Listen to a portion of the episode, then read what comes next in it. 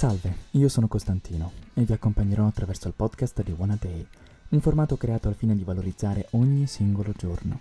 Sarò infatti la vostra guida dentro la storia grazie ad un oggetto molto particolare, l'almanacco, ovvero un calendario che associa ad ogni giorno un evento del passato. Sembra complesso, ma in realtà è molto semplice. Sblocco il telefono e guardo il mio widget di One a Day.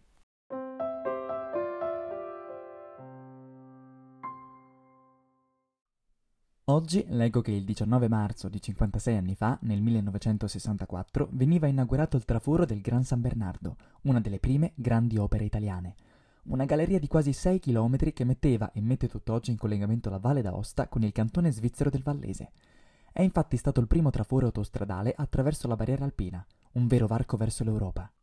I governi delle due nazioni confinanti raggiunsero un accordo per aprire un passaggio nel versante valdostano delle Alpi, nello specifico attraverso il valico del Gran San Bernardo, un valico alpino di circa 2500 metri. Il progetto prevedeva la realizzazione di un tunnel autostradale lungo quasi 6.000 metri, che metteva in collegamento un comune nei pressi di Aosta con Bourg-Saint-Pierre, nella Svizzera vallese. I lavori, affidati all'ingegnere piemontese Giorgio Dardanelli, figura storica dell'urbanistica di quegli anni, partirono nel 58 e furono portati a termine sei anni dopo. Alla storia è passato l'incontro tra le due squadre di minatori impegnate nell'opera. Il 5 aprile del 63, caduta l'ultima parete di roccia, italiani e svizzeri si incontrarono a metà strada, nel cuore della montagna.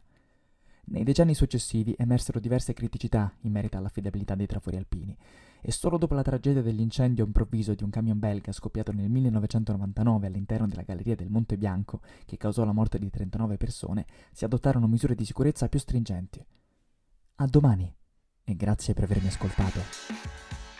Per scoprire ogni giorno sempre qualcosa di nuovo con l'almanacco, frasi, citazioni e tanto altro, scarica gratuitamente One a Day dall'App Store e leggi dal tuo widget personalizzato.